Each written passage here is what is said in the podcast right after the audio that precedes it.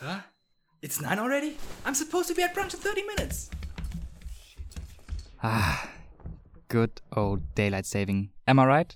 What happened here may be familiar to you if you live like me in one of the 70 countries in the world where the clock gets changed twice a year. Modern watches and alarm clocks do this automatically, but if you're still dependent on an old school alarm clock, good luck remembering to advance it by one hour to summertime every last Sunday of March, and to set it back by one hour to standard time every last Sunday of October.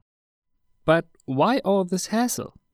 The idea of daylight saving first emerged in 1784, proposed by Benjamin Franklin, who jokingly proclaimed that waking up at an earlier hour in summer would reduce the candle usage of the country. 1907, William Willett presented this idea to the British government and declared savings of two and a half million pounds in lighting costs. There was serious consideration, but in the end his idea got rejected. In 1916, Germany and Austria-Hungary were the first to implement the idea in their constitution. After war, daylight saving in Germany got disestablished again, and then re-established for economical purposes during the Second World War to support the production of armaments. The more effective the use of the available sunlight, the more armaments could be produced. From 1950 on, daylight saving was off the table again, but only for a few decades. In 1980, it got reintroduced in Germany to fit in with the rest of Europe and in an effort to cope with the effects of the worldwide oil crisis. The premise was once again getting up earlier makes the best use of the available light and saves resources. Except that's not entirely true. Although the efforts of saving energy and resources are very much welcome, modern studies show that there isn't anything being saved at all. Germany's Federal Environment Agency, the Umweltbundesamt, says that although we do save electricity during summer, since we turn on the lights an hour later, the extra energy we need in the winter months to heat up our houses when waking up an hour earlier levels that out. So if daylight saving doesn't actually save anything, why bother with it any longer? This question has to be one of the most asked ones regarding daylight saving, and it's gotten more and more popular over the years. A Forsa survey on behalf of the DAK Gesundheit shows that three quarters of the 1003 participants in the study think that daylight saving is unnecessary. And it's not only that it's unnecessary for many, but changing the clock twice a year has a negative influence on our bodies. One third of the participants reported that they had physical or mental problems before from trying to adapt to the new time format. Fatigue, difficulty falling asleep, sleep disorders, concentration problems, irritability, and depressive moods are the most common problems many of us have to face once we change our clocks again. Interestingly, women are much more prone to have side effects than men.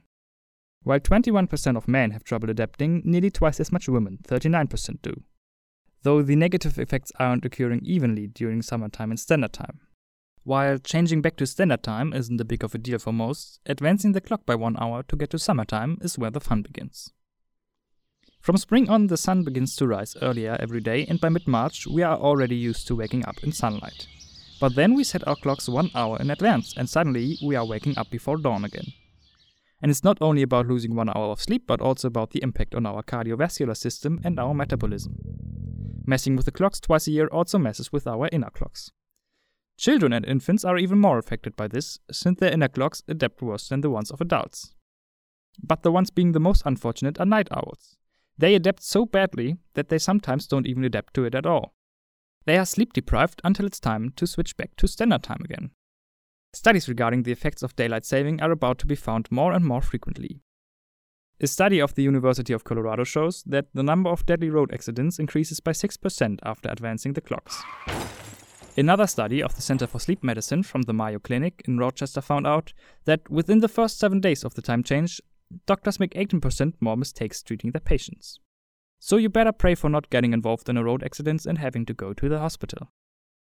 There are plenty more studies showing evidence that daylight saving also increases heart attack risk and strains our immune system and stress resistance. So, if daylight saving has the potential for causing so much harm and misses its goal of saving resources and energy, why is it still around? By now, many countries came to the same conclusion and decided to abandon this outdated routine. Germany too. The end of daylight saving was set to late 2021, but since this decision, not much happened. The next step would be a verdict by the Council of the European Union, but due to COVID, the decision is off the table again. It remains to be seen if and when we finally get an answer to this whole mess called daylight saving. Hopefully, it will be one that we can all appreciate. Until then, there's nothing we can do except keep remembering the last Sunday of March and the last Sunday of October. That's it for today. Thank you so much for listening and hear you soon in the This and That podcast.